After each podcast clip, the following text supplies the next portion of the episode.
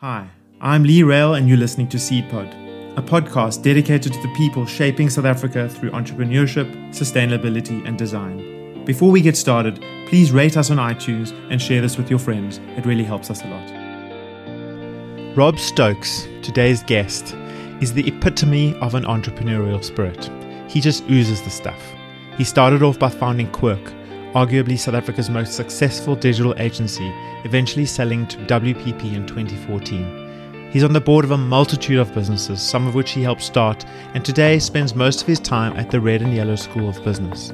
Rob is passionate about developing, transforming, growing new and established businesses, predominantly in the technology and education sectors. I don't think I've ever spanned so many topics inside one hour of conversation. We touched on some big things like saving the world, the importance of education, voting, freedom of speech, and the impending ecological collapse, and some lighter things like fishing, Porsches, and family. Hold on to your seats and get ready for a ride. I love this exchange, and I'm sure you will too. Rob, thanks so much for coming on to SeedPod. Um, feels like we're in a bit of a rush this morning. I know you've got to leave soon. Um, yeah, thank you for your time. I know you're a busy guy. Wonderful to be sitting here with you today, Lee. Awesome. Uh, uh, on the drive here, I was thinking, like, how do you land yourself in a in a school? Because you're running red and yellow now is one of the things you do. And I've always seen you as like the super enthusiastic, super motivated, super um, I don't know what the word is. You're always aiming big. Um, so how does this this fit into your kind of universe? Yeah, that's uh, that's a thought provoking question for me. Um, I do think big, and I, th- I, I, guess in this example, uh, the the thinking big is that um, I'm trying to save the world. um, we are sitting currently in the Red and Yellow Sound Studio, which is not a fancy space, but it's effective. And for me, Red and Yellow is about learning uh, less about what Red teaches for me personally, but more about education as a whole. Uh, it's a, it's an academic institution that's been around for, for many years, 25 odd years, and so it knows a bit of stuff as an institution. And I know nothing about education. Well, I didn't uh, when I started here. Not quite full time, but I come in every day. Uh, about from about three or four years ago, and um, you know, there, there's so much to education. There's so many different uh, facets to it, uh, from education, businesses, uh, organizations, through the ecosystem, financing, etc., etc. Uh, and literally every day I learn something new, and Red and Yellow is my primary conduit to that. Okay. So, so there's like a, a personal. So you're getting stuff out of it from your own. Yeah, you're learning. Like, it's like you're a growing. textbook. It's like a live textbook for me. And look, I love this place. Uh, it's it's got an incredible feel and a heart to it. They do amazing things. Um, has got the social promise that that 10% of the students don't have to pay for themselves, and we have regularly exceeded that by more than 50%, and that really makes me feel good. And so I guess I get to come here every day, feel good, work with amazing people who really are, are here for the right reasons, and in the process figure out what makes education tick so that mm. hopefully, not guaranteed, hopefully I can figure out a way to leverage that system and ecosystem for the better of the world. So, so, this is where the saving the world part comes in. Yeah, I really believe that um, educated people make better decisions in life, and whether that's about decisions for their own uh, self benefit, so you know, just making good life choices. Um, or decisions that, that influence people around them, like voting for politicians. Uh, you know, I, I think that using our, our um, much maligned former president Jacob Zuma, uh, I can see why he would get voted in first time because he's a very charismatic chap, and and people tend to fall for charismatic chaps uh, or people, charismatic people.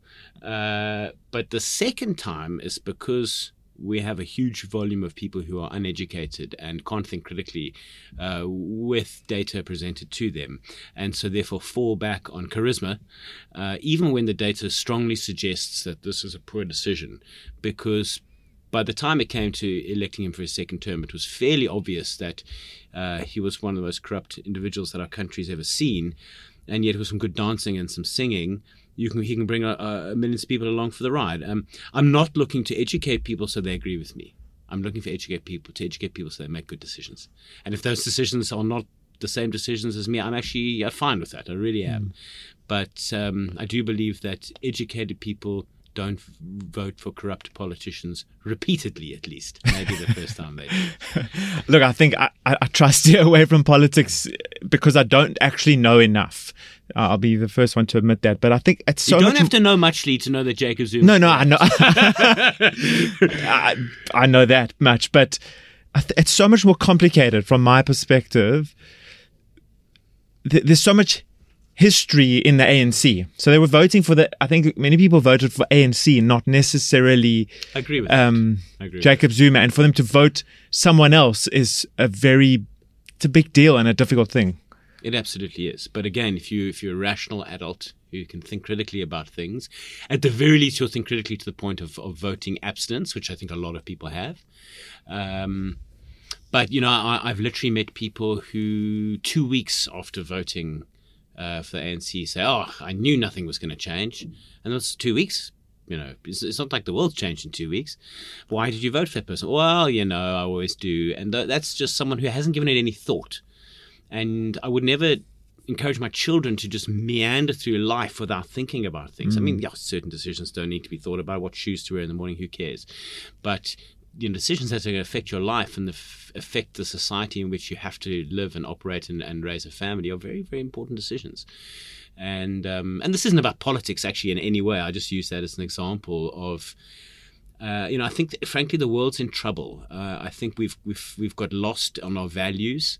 Um, you know, another good example for me is freedom of speech. Uh, uh I think people have confused their right to not be offended uh, which is not a right, um, uh, and for freedom of speech. And it's like, yeah, absolutely, freedom of speech is important, except for this stuff. Well, no, that except can't happen. You're either free or you're not. Free is a pretty binary circumstance.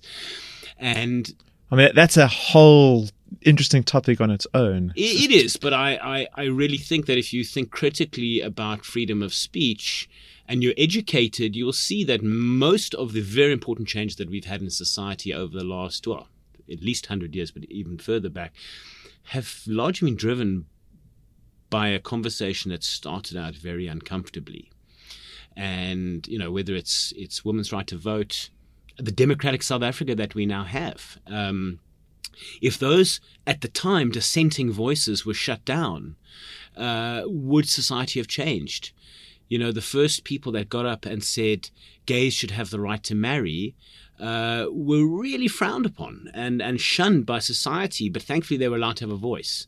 And that voice eventually grew and it gave the, the timid and the afraid some confidence to join a movement. And eventually the movement grew to the point where uh, the frankly ridiculously prejudicial circumstance that would prevent two people that love each other from joining in a union, which frankly is no one's business to begin with, um, th- we wouldn't have the you know the right to to to have uh, homosexual marriage today if we didn't have freedom of speech.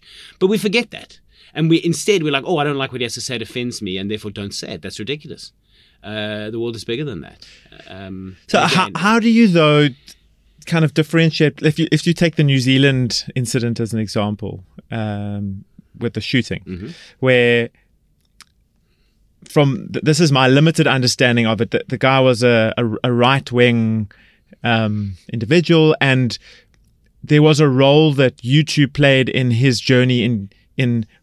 So a he he broadcasted onto Facebook, and there's been a lot of talk around how social media plays a big role. I think YouTube is one of them in kind of going down that rabbit hole. Once you start investigating things, then the algorithms send you more down the rabbit hole, and that's a negative rabbit hole versus a positive rabbit mm. hole. How how do you differentiate freedom of speech there when it's destructive and um, even if they don't feel like it is? Yeah, so that's a very important question. Uh, I very much uh, feel that a private platform has a right to display or not display or whatever content or, or, conversation they like. So if YouTube wants to shut down all hate speech, Good for them. I don't necessarily agree with it, but I, their right uh, is there to do it. When I'm talking about uh, shutting down free speech, it's when the government does it with a law. Um, if you believe that a central authority, not a private company, but a central authority, uh, has the right to shut down someone's uh, ability to say something, that's what I have a problem with. Putting people in jail for speaking in their mind, that I have a problem with. No matter how much I disagree with what they have to say, I think the right to say something is not the same as saying it is right. You know, just because someone says you are an XYZ worst term in the world, just fill in the blanks as you wish, that doesn't mean what they say is right, but they still have the right to say it. And, and I really do believe that words are not violence. Uh, words can incite people to violence, but there's a again in- intelligence uh, and and in more than intelligence, education sits in the middle of that, because uh, someone who thinks critically, when when Julius Malema gets up and says, you know, kill the Boer, a critical person, critical thinker says, no, I'm not going to do that because that would be taking a human life and, and that's not the right way to solve problems. But someone who can be blindly manipulated by rhetoric and, and, and populist promises might well go and kill someone off the back of that. Um, I want Julius Malema to have the right to say that. I do not agree with what he says in that context, but I want his right to say it because I do believe that the solution to the inciting the violence problem is not to shut down the speech, just to edu- educate the people who have the potential to be violent. Because mm. the only reason, in my opinion, that someone would be violent in that circumstance is if they are incapable of thinking properly. Do do we not all have an inherent um, potential to be violent? In, inside of all of us, we have that. Well, yeah, potential is a strong word. I mean, desire shouldn't be conflated with potential. I mean, I could punch you in the nose right now. I'm not going to because it would be a very unpleasant thing to do. I also, I also, for what it's worth, I, I, I agree with uh, very much with societal uh, and kind of moralistic responses to offensive speech. So, you know, there was this lady who who, who called the, the traffic officer uh, a very bad word, and I think she got sentenced to two years in prison. And it was a very bad word, particularly in the context of South Africa. I don't think she should be in prison, but I think society should call her out.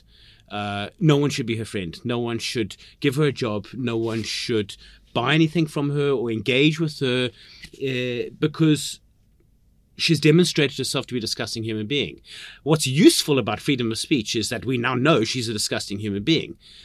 What's in her mind isn't going to change whether she can speak her mind or not. It's still in there. Now we at least get to say, hey, you are disgusting. We want nothing to do with you as a society. But we're not going to put you in jail for it. Hmm.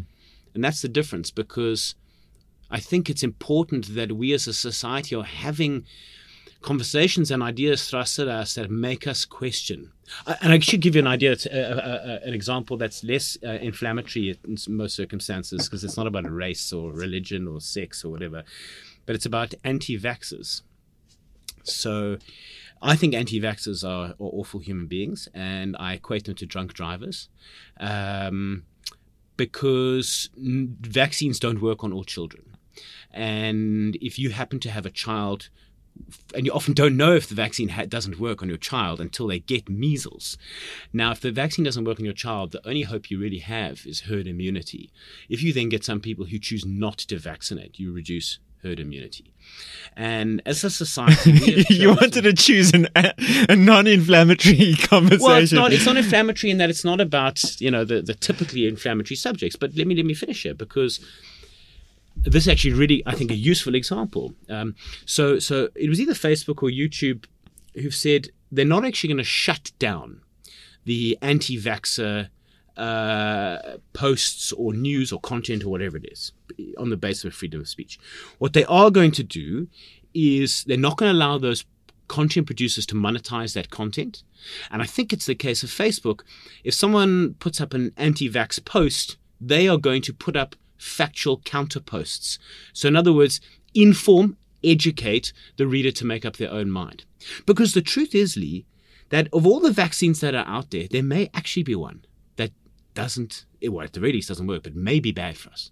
I do not believe that vaccines cause autism. There's literally no scientific proof to back that up whatsoever.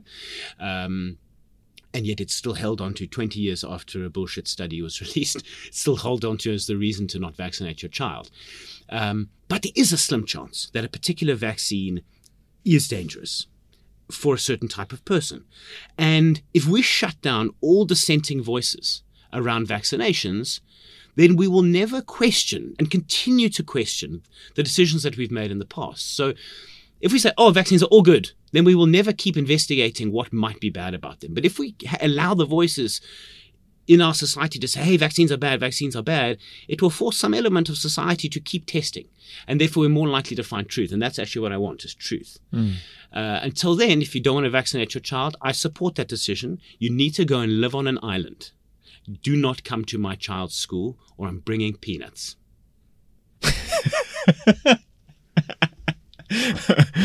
uh, peanuts, the cartoon character, or peanuts? Bringing the bar of peanuts, and uh, if your child is allergic, then you know, so be it. No, I would never do that. But yeah, I, I really I feel strongly about. it. I think it's massively irresponsible.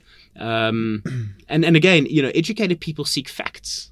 Uh, every human has has cognitive biases. We're riddled with them. The more you educate yourself, the more mindful you are of of your circumstances in the moment and, and the data and information you're receiving, the, the more you're able to sift through those cognitive biases and find the truth. And the reality is that there isn't any science that supports the anti vax movement. I, I've looked for it because I have a very strong opinion about this. And when I'm petitioning my children's schools about this, I want to make sure I'm armed with the facts. I have literally not found one single piece of science. But I have a lot of facts at my disposal, like, hey, there's no more polio, you know? Anti-vax movements in the US, measles is on the rise. Like it's fairly solid evidence to show that vaccinations have massively helped certain chronic diseases, and anti-vaccinations have allowed certain chronic diseases to return. Those those are facts. That's I'm not making that up. But to tie uh, vaccinations with autism has been debunked um, many, many, many times. In fact, I think the person who released that study has actually been de- has, has been um, not disbarred that's a legal term but has had their medical license revoked because their research was rubbish. And yet just because Jenny McCarthy believes it so millions of people endanger the lives of millions of children. And that that really bothers me. And I think educated people wouldn't do that Lee and that's what part of the reason I'm here to give you a really long round long-winded answer to why I'm in education because I think it's important for the world it is. Um, I think, and back to a South African context, uh, for, my, it's the biggest failing that we've as a country. If on day one we'd fixed the education problem in South Africa, we'd be a 100%. we'd be a global player by now. We'd 100%. Be, my, yeah. my biggest concern about South Africa is 20 years of no education or, or, very poor education because we can have a great president stand up and be a great leader, which so far, in my opinion, he's not being, which disappoints me because I deeply love the Cyril. But um, you can't overnight fix 20 million people with a poor education. That's got to work its way through the system. And until we start fixing it at the very bottom, it's not going to work its way. It's just going to persist. And that problem is extra triple word score compounded in the 21st century when you have artificial intelligence creeping into the work into the workplace, into the workforce, and it's going to make low-level jobs even more scarce. So now you've got an uneducated population in a shrinking labor market. Um, and robotics. Yeah, and and uh, I, I that really doesn't bode well for South Africa. And and I'm here and I'm fighting. I'm extremely patriotic. I love this country, but I'm very concerned because of those fundamental issues that don't change, cannot change overnight. There's so much stuff you can change in a six to 12 month period. That's just not one of them. But uh, they talk talk about leapfrogging in, in in Africa in a lot of contexts. Do you think that education can be one of those where you we use technology to leapfrog our poor education system and and make things improve quicker? Quicker, yes. Um, you know, can we f- properly fast track? No. You know, I think you know to maybe try and put some some measurables to it could we could we 2x the ability the speed of education yes could we 10x it no because there's only so much information a human can take in and and the thing with education it, it's um it's it's it, I'm not sure the right way to articulate this, but it's it's kind of built in layers. Um, you know, the, I think the biggest problem we have is, is some stat that you know, some really low percentage of 10 year olds in South Africa can't read for comprehension. Uh, oh, sorry, really high percentage can't read, and therefore a low percentage can read. And you can't learn anything until you Yeah. can read. I mean, re- reading is probably the single most important skill because it, every other skill can be learnt off the back of that. Yeah. Even counting can be learnt by reading. But you can't learn to read without, you can't do anything without reading. You can't self teach. And I, and I think the world is moving, fortunately, because it, it, it frees up resource, uh, towards a self teaching scenario and, and more assisted learning, but self driven. But again, nothing without reading. Um, and, and when you get to the age of 10 and you can't read, you also then become quite demoralized. You lose confidence. Confidence and, and the ability to absorb information are hugely linked. And so every single thing suffers from that. Uh, if there's one intervention I would make in, in education from the age of four to the age of 80, it would be it would be reading. And and actually that does seem to be happening. But uh, personally, if I was in charge, there'd be no Denel, um, and there would be a lots of literacy co- courses. I saw a post saying that Denel uh, are can't even pay their June salaries. So they've managed to get a lender, but I'm really hoping the lender lends them enough money to pay really generous retrenchment packages, because South Africa's got very little competitive advantage globally in the arms industry. what what do we? We what- don't need an army. We don't need it. Um, my if if I was the benevolent dictator of South Africa, I would uh, shut down the army. I would keep up keep some boats just to keep some the dodgy people stealing our fish, uh, and I'd have to agree with the country. We'd all have to kind of sign up that if Zimbabwe attacks, we run at them. Uh, but I just don't think Zimbabwe's going to attack. I just don't think anyone's going to attack us. And if they do, then you know it won't be great.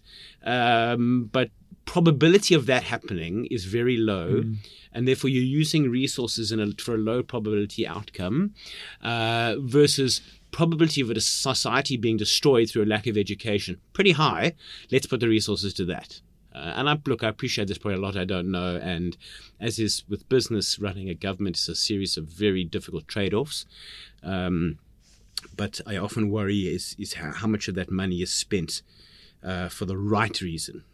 Um, you know, I think a good example where we can leapfrog is, is something like textbooks.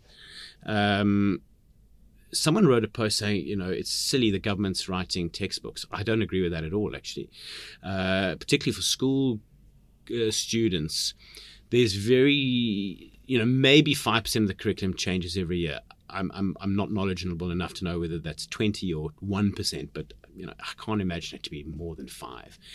Um, someone said to me something to me once, which was really profound, it's always stuck with me, is that no one owns Pythagoras' theorem. And so find the best teacher in the world, film them teaching it, let students watch that. and Like let- Khan Academy. yeah. Um, but, you know, in terms of like maths textbooks, have the government write them, print them as cheaply as we can, because paying licensing fees and paying, you know, big education corporations to print textbooks and spending billions of rands on them is an absolute waste of money because there's nothing, there's no unique intellectual property in those textbooks that you need to pay that premium for. If the book costs 50 rand to print, we're buying it for 300. Uh, let's write that ourselves. But we're buying for 300 because Pearson or whoever it is is paying an author, and Pearson has got a you know a, a CEO and a chairman and a CFO, and they all need a good salary, and their big office needs a salary. None of which are relevant nor necessary to the the poor little girl in Standard Seven who can't afford to buy a maths textbook. Just have the government, or it doesn't have to be the government. In fact, ha- they can outsource the creation of the book, but uh, for them to own the IP. Uh, and in fact, I take it back. I don't like government doing many things. Government should, within a non-corrupt process, uh, put out to tender the the once-off writing uh, of of school level, uh, primary and secondary level textbooks, uh, where the intellectual property of that book will pass to the government the moment that writing is complete. The government then buys that asset, prints it out very low cost, and gives that to their, to the students. I still believe paper in this context is better than digital, but I'd also advocate for making the books available digitally and for free. Do you read paper books or, or digital, I- digital books? I um I'm I'm a bit embarrassed about this, but as soon as something goes beyond say three or four pages, I'm in paper. Don't be embarrassed. I'm with you, I man. Can't, I, I can't read digitally very well. I can't either. Um, and every few months, I actually did it this week. I come to Red and Yellow with one of those. Um, those boxes of A4 paper, and it's all the stuff I've read in the last few months. And I literally arrived with, yeah, I mean, a stack of paper a foot high, uh, and I give it to my grads, and then they get to go and read all the stuff that I and I bring it in because I just can't throw it away because the paper bit does really bother me uh, ethically. But you know, if ten people read the article, then I feel less guilty about my paper usage. It's like the digital world isn't designed for long attention span. It, it, no. No. And I and and I mean I can see your leg twitching. You're you're a you're you're you're, you're kind of guy who's like. I, I, I love knowledge. I love learning. Um, I got up early this morning because uh, my goal before coming into work was to read the the Mary Meeker uh, annual Internet Trends report, which seems to get longer every year. This was like 350 pages, so it took a bit longer than expected. Uh, but that I have to print it out. I just could not do that on my screen. I would get sore eyes and be painful. I sit in front of a computer enough. Do you think that's uh, like our generation? Do, are the younger kids? I, I think know, to have more appetite for digital and uh, look, I do find that, um, and you know, I don't want to broad stroke too much, but it, it, it is indications to say millennials definitely have less attention span, and attention span is something I notice because I have a short one, and so the ability to to push through long pieces of content seems to be harder for them. I'll give you an example actually where it was brought home to me in the last week. Um, I've started uh, at Red and Yellow uh, the Relentlessly Curious Book Club. One of our values is to be relentlessly curious. There's a sign in our reception that's literally been there for 25 years that says "Be a sponge," uh, and that's really what we pride ourselves on uh, here. Is really loving information and knowledge and learning. And so we started this book club, and, and in a nutshell, we've broken up the, the whole school into all, all the faculty and, and staff into teams of eight. Uh, and each team chooses a book and they read the book. And once a quarter, we we all the whole school uh, there's about seventy staff. We go to the tap room, which we did last week. We've got a, a, a tap room next door, and we take out the restaurant and we sit and discuss our books. And uh, not everyone finished their books. Um, the leading indicators, the leading indicator for didn't finish my book was age. So everyone who is older, now I can't say is older just happens to be more savvy, more responsible, more accountable. Maybe that's just the reason. And maybe once uh, these my 24 year old grads mature, maybe they'll finish the books. Um, they also chose the hardest books to read, so perhaps they were just less wise in their choice.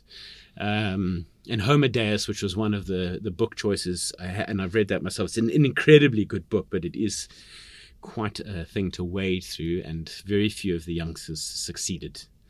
Um, but I hope that they, because really what it boils down to is grit. Mm. Uh, and it's something I, I, try and focus on teaching my children is the ability to, to be persistent. Um, and hopefully that is going to be learned over time. What is the top book from in your from that from we that? chose intentionally not to rank. Okay. Uh, our exco uh, we read Nudge, which I really enjoyed. It was a, it's a great book. Um, I'm quite into kind of behavioral economics and things like that. Um, probably the book I've, I've read most of the books on the book list already, and I can say my best book on that list by miles is Influence the Psychology of Persuasion. It's my most recommended book, um, and I've read it myself about five times. And I've yet to meet a person who's read that book and it doesn't say that's changed my life. Mm because it just shows you so much about humans. Uh, so much of the book can be used for evil if you are that way inclined. Um, but it, it, demonstrates how humans can be so easily persuaded. And I guess in many respects that falls back to my education argument because when you read the book and, and do see the incredibly funny examples of how humans can be so easily persuaded in the wrong direction, you realize that the only antidote to that is education. And actually mindfulness. Mindfulness is about, in this context, about being aware in a moment of, of why you're making a decision and thinking through the potential cognitive biases um, and saying, am, am, I making this decision for logical, rational, intelligent reasons, or am I making this reason, this decision for emotional reasons, and telling myself it's logical and rational? Being able to separate those that fork in the road in the moment is incredibly hard to do, um, and you need education and the ability to think critically to do it. I think it's even harder to do at the pace that we're living life at the moment. Very true. very true. Good so hard to sit and go, hmm, why am I making this decision? Yeah.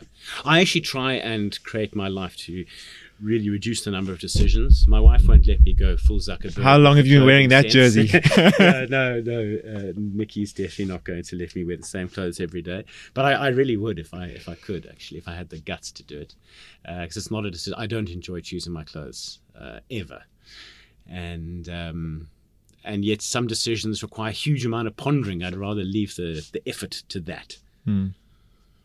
Have you, I'm sure you're familiar with the minimalist movement. Hmm. I'm not very good at it. Okay. I find that I want less stuff. I, I want less stuff. The other thing you learn about life as you get older is actually what makes you happy. Um, and you learn that that you know your that new car did make you happy, but you normalize quite quickly, and so you know I, I um, if I really want something, I'm going to get it, but I just raise my bar of what I really want to be quite high. so, so, what is it that makes Rob Stokes happy? A new fishing rod. A new fishing rod. Yeah, although I don't fish anymore because I have too many children. But um, that would that's what used to make me happy. I literally like I can't think of a single material uh, good that uh, I want. I mean, so I want an Apple Watch. Uh, my lovely wife bought me one, and I took it back. Uh, but actually, that was not because I don't want the watch, but that's because the watch wasn't ready for me. Uh, in South Africa, we still can't do the virtual SIM and uh, Spotify and Apple's uh, spat seem to be keeping Spotify's effectiveness from the Apple Watch, which means that the watch doesn't give me what I want. So I'd rather get a refund and wait for the next one. But uh, old, maybe more consumer-driven Rob would have just worn the watch for the sake of it. But uh, yeah, yeah. The other thing is also, I guess, is you will probably know yourself when you have children. The best way to spend money is on experiences with your kids. Uh, you know, the holidays we've had with the kids far outweigh any material thing that money could buy me. Yeah. And on the top end of, of, of purchases, I like creating rewards for myself. Uh, and so I do have a purchase that I want uh, at the top end, and I don't. I haven't actually set a specific goal, but I know exactly. I know when I will deserve it, and it's for me. It's a business win. I haven't specified a, sp- a specific one, but I'll know when I have had a win that, for me, says you deserve this thing that you want. How long have you been doing that practice, rewarding Um, yourself? Well, quite a few years actually. Um, I think it's a really healthy thing to do. Like self incentivizing, kind of. Yeah, you know, I, I've had a, a- a mentor for many years, and now a, a chap I work with, and uh, I won't mention his name, but he's a he's a very very successful South African entrepreneur in technology. I would imagine a billionaire, um, and he started a business that's that would just never well it could actually, but I mean probability says it won't have a material impact on his wealth. And I said to him, "Why did you do it?" And he gave two answers that I loved. The first was, "I have to do it because I'm an entrepreneur," and um, I remember when I sold Quirk, I went and chatted to a few older, wiser entrepreneurs, and I and I asked a series of questions. And I'll come back to that story. But one of the people I spoke to was a guy called Mendel Karpel. You should really have on this podcast. A fascinating human being, uh, and is really one of the fathers of the internet in South Africa. And yet he's so understated that no one has heard of him. And that's kind of why I love him. And I said to him, you know, Mendel, here you are. You've had more success than anyone's going to achieve. He's probably in his 60s, I'd guess. Uh, his his uh, love for fly fishing is the same as mine, as is his skill. Not that great. Um, he's probably better than me actually. And and his answer to me of why he's still being an entrepreneur, he said, "Go and read Old Man and the Sea," which I then did, and I understood exactly what he was talking about. And the crux of it is, it's because it's what you do. Uh, so I anyway, I asked this this mentor of mine, why do you create this business? And he said, well, it's I have this idea in me, I've got to get it out, which resonates with me. I'm feel exactly the same. And then the second answer was was actually what blew my mind. He said, like, there's this particular private jet that I really have my eye on and would achieve a particular, I won't explain the outcomes, might give the name away, but achieve something for him actually that practically is valuable. I said, well, buy the jet, you can afford it. And he said, no, I want to get a win first. And so, you know, frankly, this company couldn't I doubt could give a win big enough to buy the jet, but that's not the point. It's not about the one funding the other. It's about saying, you know, I want to achieve something and feel proud of myself, you know, whether it's material goods or otherwise. Uh, and I just love that. And uh, and so I've kind of, in my head at least, doubled down on that for myself. So it's not a private jet you're after. No, it's not. No, it's definitely not. Um, that's like You're not at that of- level, no, it's just an order of magnitude away. Um, no, it's something that's it is extremely material in its nature, um, and I've wanted it since. Uh, actually, I don't mind telling you what it is. It's a Porsche 911 Turbo. I've wanted it ever since I had the Micro Machine, Lee. Um, and I just I don't. It's so frivolous. I don't. I don't need it in any way whatsoever. Every time one drives past me, I lust after it, and I'm actually quite happy being in that lusting phase because I know for a fact that if I was to purchase that vehicle within a month, I would be the same human being. So actually, what's the point? And sometimes looking forward to something is more fun than owning it. And when I see one, I, I want to touch it and I want to drive in it. I, I just love the sound. Um, I hope that I achieve my outcome before they all go electric because it's not the same. Um, and yet I'm all for electric cars. But um, that's kind of, you know, I mean, whether it materializes, I don't know. Maybe I'll change my mind before I get there. Maybe I'll never achieve um, the success I want uh, that would justify it in my head because I'd have to be, it'd have to be a pretty big success, and it would have to be an impactful success. So it's not a monetary success for me. It's a, I, my goal now is not to make money. My goal is to save the world, uh, and I need to demonstrate to myself that I've made a, a, a meaningful step towards that goal. Have, do you know uh, the name of Crosley Webb? Yes.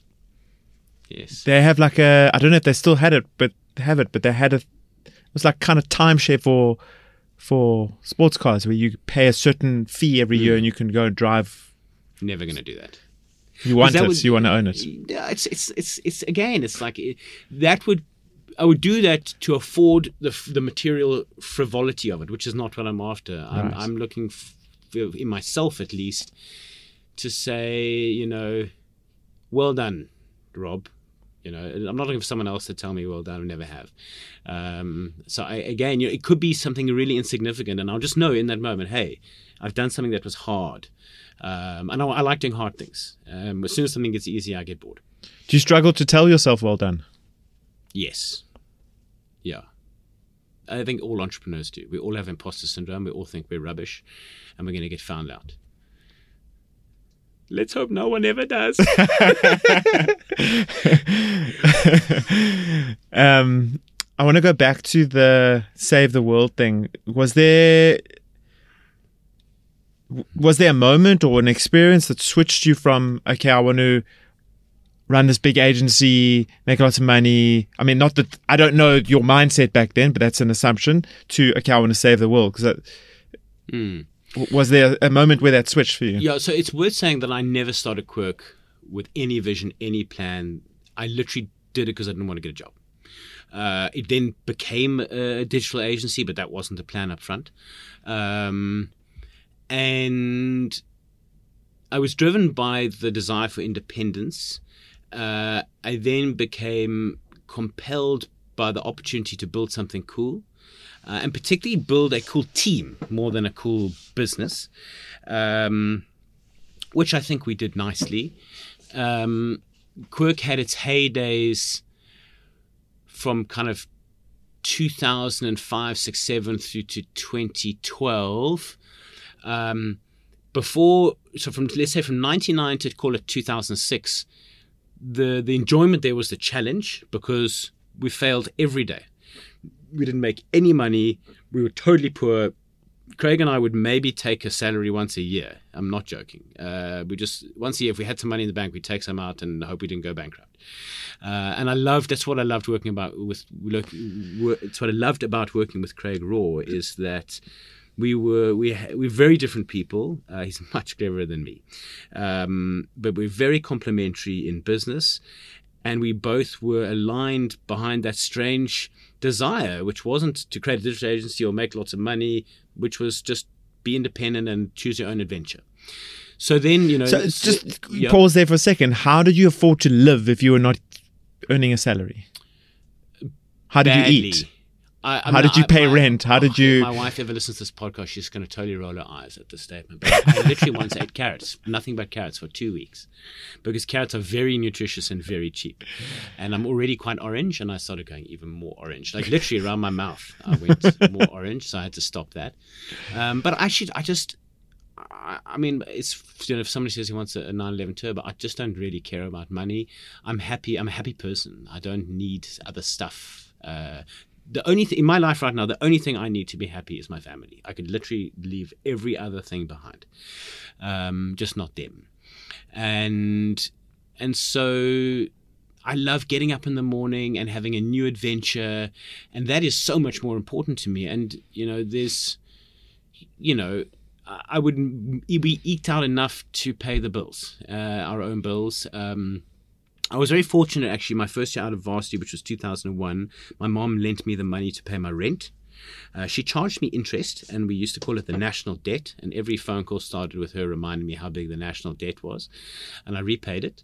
Um, and I'm, I'm, hugely privileged to have that. And I think that's a really good example of subtle privilege because mm. she didn't give it to me, but without that, I would have had to have got a job, or I would literally have starved.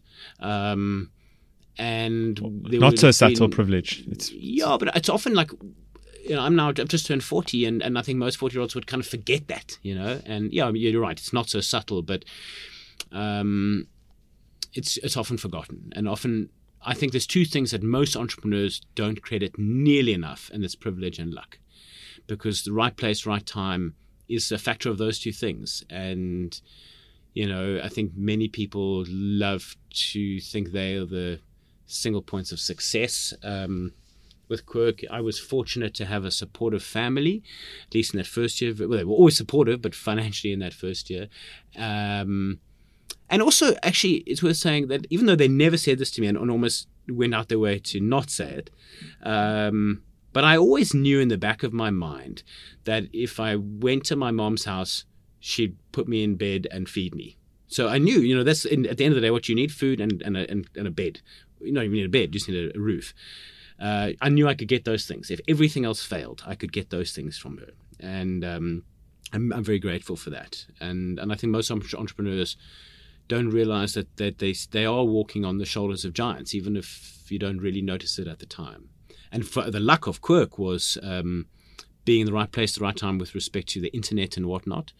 Um, you know, persistence and tenacity allowed us to span the the bridge between failure and timing um, and that's our credit. Um, but we it still took a lot of luck. Um, you know, so, so, sorry, I was saying about the, the, the, challenge. You know, so in the first first let's if you broke Quirk up into thirds, first third was was fun because it was so difficult. The second third was fun because it was easy in terms of growing but that but growth in itself is hard. So we didn't have to fight for customers. They just walked into our doors. But now when you're taking a team from you know 20 to 205 years even less actually that causes massive issues uh, massive issues. Um, you know I'll give you a silly example. Um, of the first time I met Brent Shahim, who who was the founder of Aqua Online, another agency that no longer exists, and, and certainly was the biggest in the country for many years. Um, I met him at, at, a, at the very first WPP Stream event, I think it was 2006. And he said to me, Rob, how big is Quirk? And I said, oh, we're about 40 people. He said, oh, you've got trouble coming. I said, what's that? He said, when you hit about 50, you're going to need middle management and you can't afford them. And I kind of brushed it off, as you do when a wise person tells you something that has no way of resonating with your current experience. And like six months later, or even three months later, bang, ran headlong into that problem. And you have no choice. You end up having to hire middle managers who are quite middling because that's all you can afford. And then a year later, you have to replace them all because you've grown outgrown them all. Um, and that's very challenging. It's it's very stressful, and also with fast growth comes cash flow challenges. So there, there you are. Your your, business is growing, your revenue is growing, you're running out of money, and you think like, how is this possible? Um, you know, so that that but that was really exciting and interesting, and then then the kind of the growth slowed. Let's say from you know, we, we grew 100% year on year for probably 10 years. Uh, you know, from one rand to two rand, it's 100%. So it's not that impressive in the beginning. But, you know, then it flattened out to kind of 20%. And that's when I got bored. And then, the, then I didn't get bored and start looking for an acquirer. The acquirer then came to us, and then the timing made sense. Um, I've I've always believed in education. I started teaching at Red and Yellow in 2001 very part time. So I, I, fell in love with this place very quickly. Red I mean, I know I'm biased, but it's an extraordinary institution. I've never come across anything like it. Uh, the, the, the amount that the schools cares about their students and the success of their students and really growing the careers of the students of every level, from an 18 year old uh, just out of matric right up to an 80 year old who's uh, decided to start a business from his home and needs to learn a bit more about digital marketing. Our team genuinely cares like nothing I've ever experienced, and so I got very quickly sucked into that, and and it met my needs to to change the to save the world. And I and I now use the word save and not change so I think we need saving. And there is an ego component to this is that I want my great great grandchildren who will never meet me. I hope I get to meet my great ones but I doubt I'll meet the great greats. And I want to be an inspiration to them. Um, I want to be a role model uh, that they can say, you know, your great granddad did this thing that that helped the world, and not. I, I never wanted to be created a great digital agency. That's actually repulsive to me. If that's the point of inspiration. Um, but you know, kind of like a really like a 500 year old oak tree that just is big and beautiful, and you know, just creates shade for people over centuries, and just you know adds that value to the world. I'd be quite pleased if if that if I could be that that oak tree. So I've got two questions. One is how are you educating your students now for the mayhem that's happening in the agency world? Because all these graduates are going out there and assuming looking for jobs, and the jobs are less, and mm. agencies are crumbling and mm. closing their doors. And how are you grappling with that? There's two answers to that question. Firstly, fortunately, thanks to our founders uh, 25 years ago, red and yellow as an institution and as a brand doesn't actually have that problem. Um, our employment rate is deep into the 90s. And okay. In fact, I, I think I, I, couldn't say even now. Yeah, even, even now. Okay. Uh, I think the only people who would graduate from red and yellow and not get a job are the ones who have chosen not to.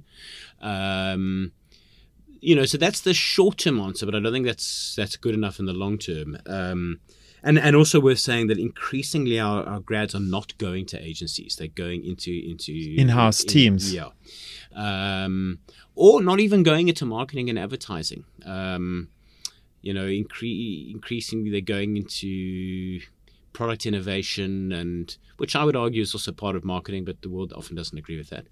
Um, but then on the flip side, you know, maybe the deeper part of your question is how are we preparing the students for the next 25 years of work, which which is changing rapidly and will continue to do so. And there, uh, we've got a, two kind of overlapping points of view here. So the first is that creative thinking is the most important skill of the future. Uh, in a world where robots and I'm talking in a, in a, in a generation which is 24.1 years.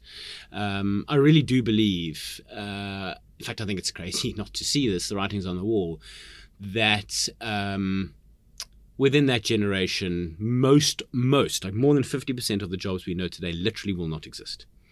Um, and it's, it's, it's for no other reason, just simple eco- economics, because if a farmer is choosing between a robot and a person, and if they're the same cost and doing the same job, they're going to choose the robot because, as every business owner knows, the number one source of pleasure in, and pain in every single business that's ever existed is people. And so uh, the the pleasure uh, factor is one thing, but the you know people strike and they get sick, and what which robots don't. And so if all the other things are being equal, that farmer's choosing the robot. There's no doubt in my mind about that. And very soon they won't be equal because the robot will be a tenth of the price of the human. Then the farmer's then there's no emotion about it at all. And the robot doesn't take days off. Yeah, but and the robot but, can work at night. But robots, at least in that time frame, can't think creatively. And I think creatively, I don't mean, I mean, it is part of it, but what I'm not talking about is, is art and music and whatnot. Yeah, I, I do think that's also uh, fairly bulletproof, but we can actually come back to music because I've got a unique or a new point of view on that. And there's an AI that's made art. Yeah. So, I mean, art, that's a whole. that can move you emotionally uh, the, mm. the hmm. problem with AI is it doesn't fully understand the human condition. Yeah. But you know, creative thinking in business is about problem solving and innovation, um, and that's where business value lies. It's in innovation, and that's what we want red and yellow students to be best at is coming up with the creative ideas in business not just in advertising or marketing business as a whole that is going to be a step change in value uh, and it's going to make a real impact on the business. And I be, and, and what red and yellow, you know, so I'm talking about the next 25 years. What we have been best at in the last 25 years is teaching business leaders, future and present, to think creatively. So, you know, we have this list of five uh, strengths of red and yellow, and the first one, written slightly flippantly, is we are actually creative. It's not a story that we tell ourselves and our customers. We are actually creative and therefore we're very good at teaching it and and teaching people to think differently and that's how uh, I believe we will prepare our students for the next 25 years. And then, kind of alongside that, we've identified, um, with creative thinking at the top of the list, 10 uniquely human skills that infuse everything that we teach.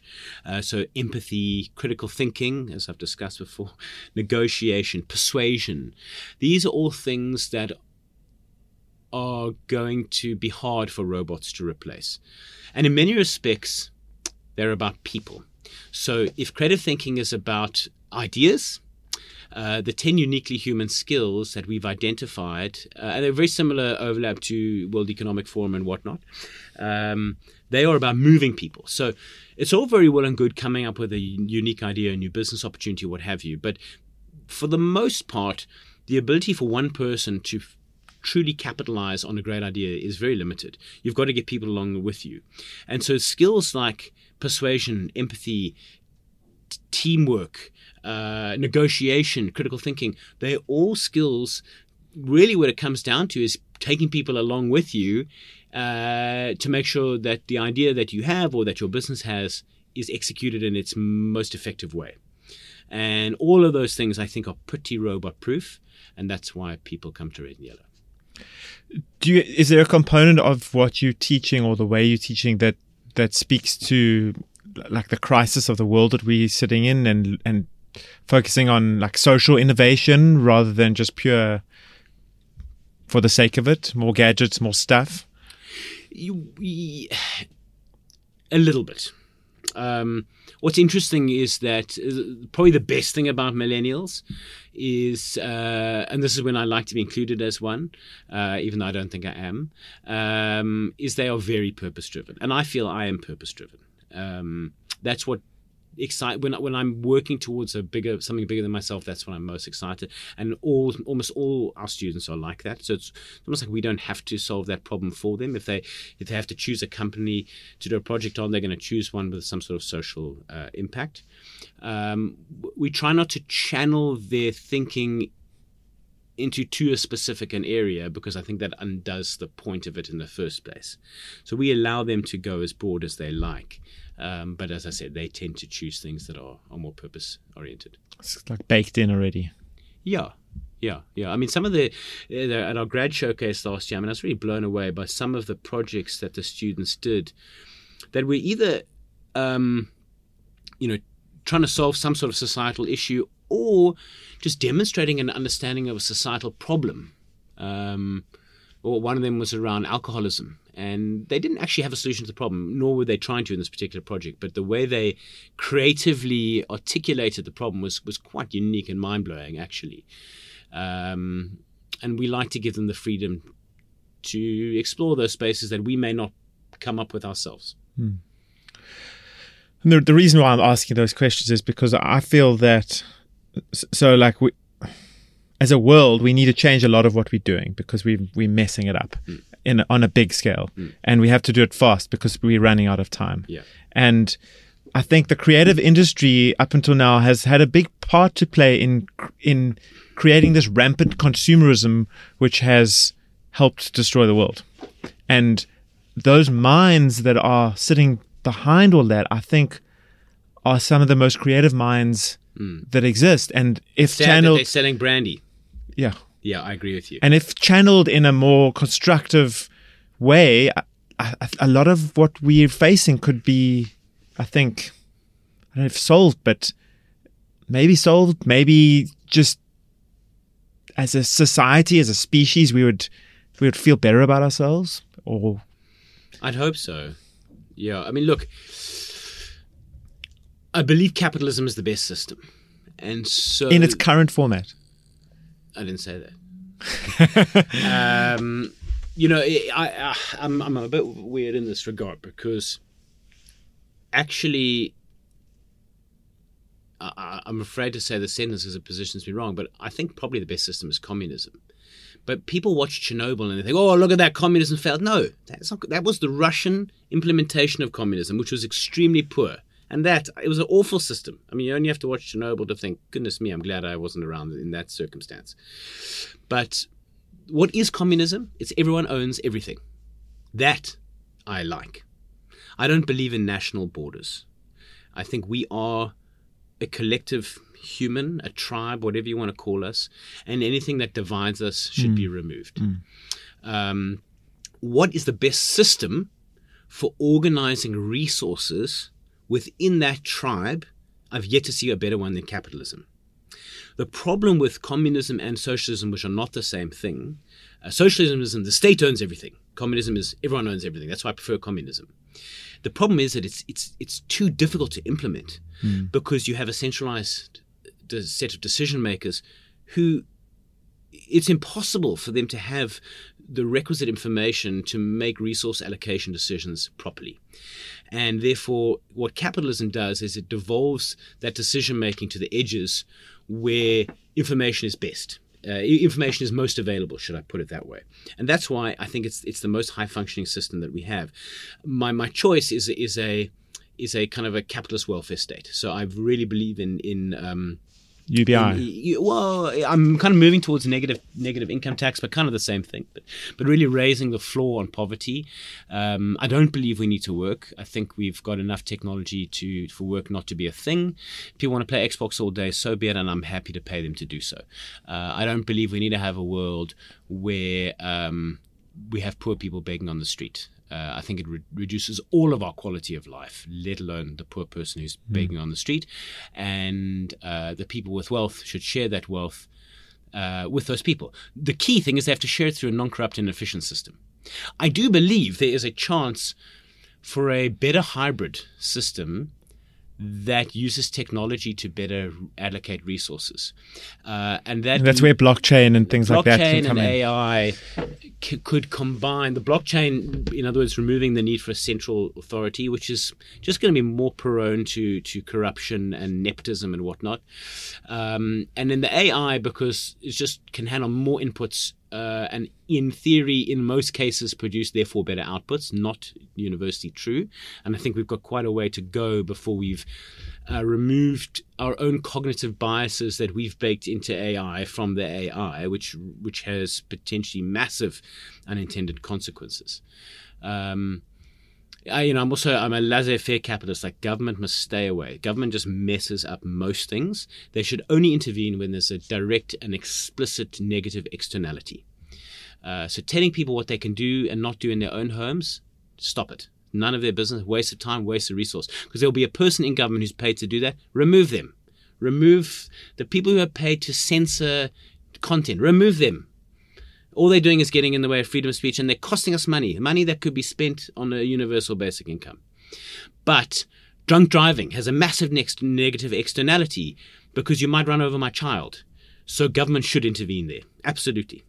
But if there's no explicit negative externality you know, smoking has a negative externality. Um, unless the entire health system is privatized, um, which it isn't, you know, society has to bear the the cost of the smoker, and therefore, I'm actually uh, for uh, sin taxes on smoking, and and again, you've got to have a, an efficient. Organized, organized, efficiently organized government that says, right, we're going to take the sin taxes from smoking and make sure they go towards treating cancer patients who can't afford it, uh, and take the sin taxes from alcohol and, and treat people who've who've been injured or, or, or killed or whatnot in in a in a drunk driving accident. Um, but you know, telling people they can't, I don't know, whatever it is, doing something in the like walking down, the, you should be able to walk down the street naked. That's not. There's no downside to that. It's a human body. Why you'd spend any time policing that? Not that we necessarily do, but uh, it's a frivolous example. But just it's just none of government's business. Stay away and focus on the things that are going to add real value to society and focusing on the problems that are really distressing our society and don't worry about the frivolous stuff in between. I think there are very few governments in the world. I mean, we're getting very political here again, but that are doing that effectively, um, if if any. Because I don't know.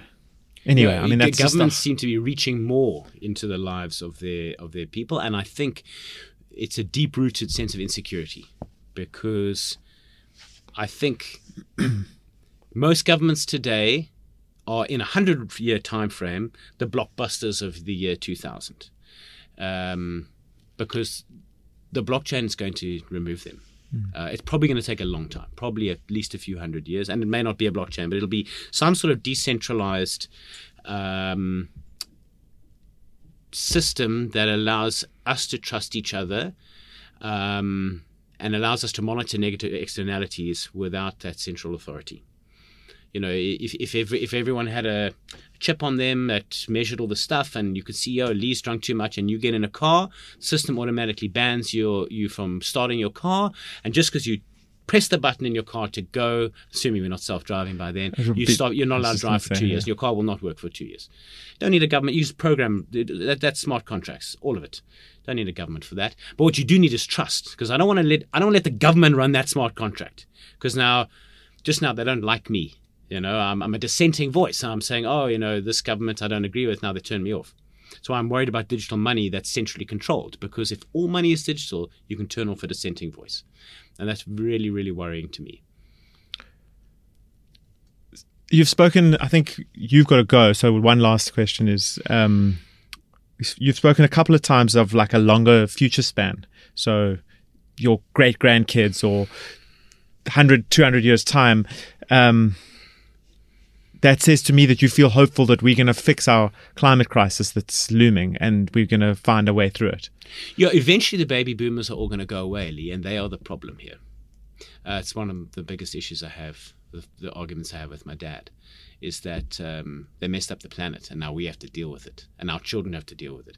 I'm always an optimist about everything, often blindly so. So just because I'm optimistic doesn't mean I'm right, but I, am always an optimist. Um, I believe in people and I believe we can sort stuff out. I think one of the biggest problems in the world right now is that decisions are being made by people who don't have to bear the consequences of those decisions.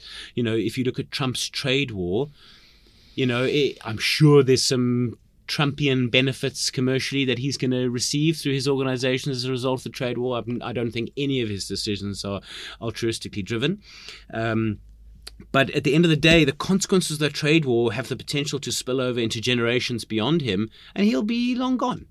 Um, you know, you don't see your average 60 year old, average, there are obviously exceptions, uh, as a group in government you know, saying, hey, we need to eliminate carbon output because they're very entrenched in their mindsets, as are all, I will be too.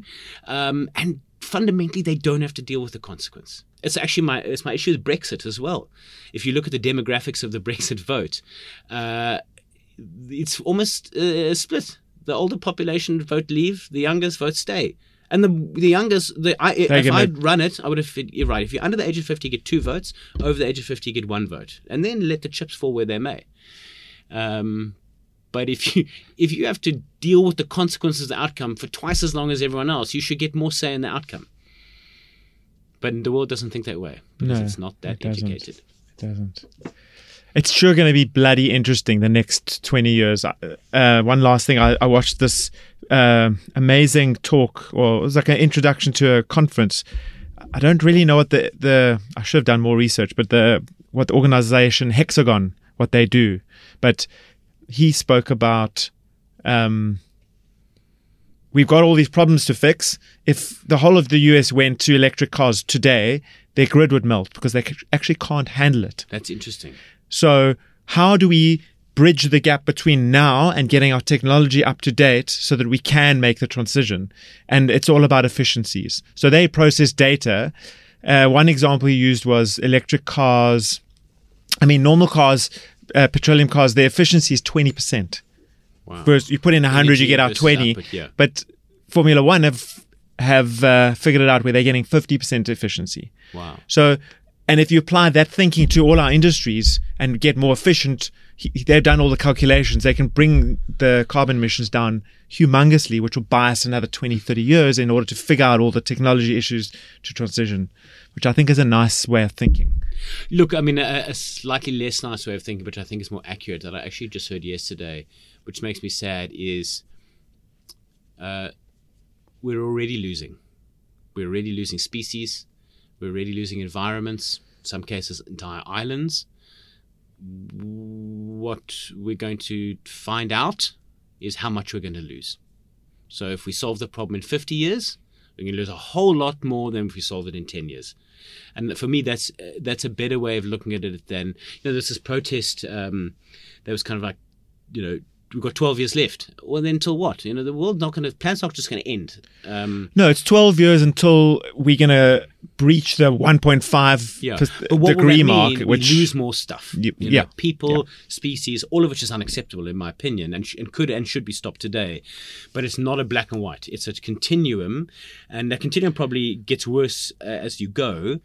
But it's a case of, it's not a case of we have a deadline it's a case of that deadline's passed already. It actually passed probably 30 years ago when we started losing species at a at a at a uh, above natural rate.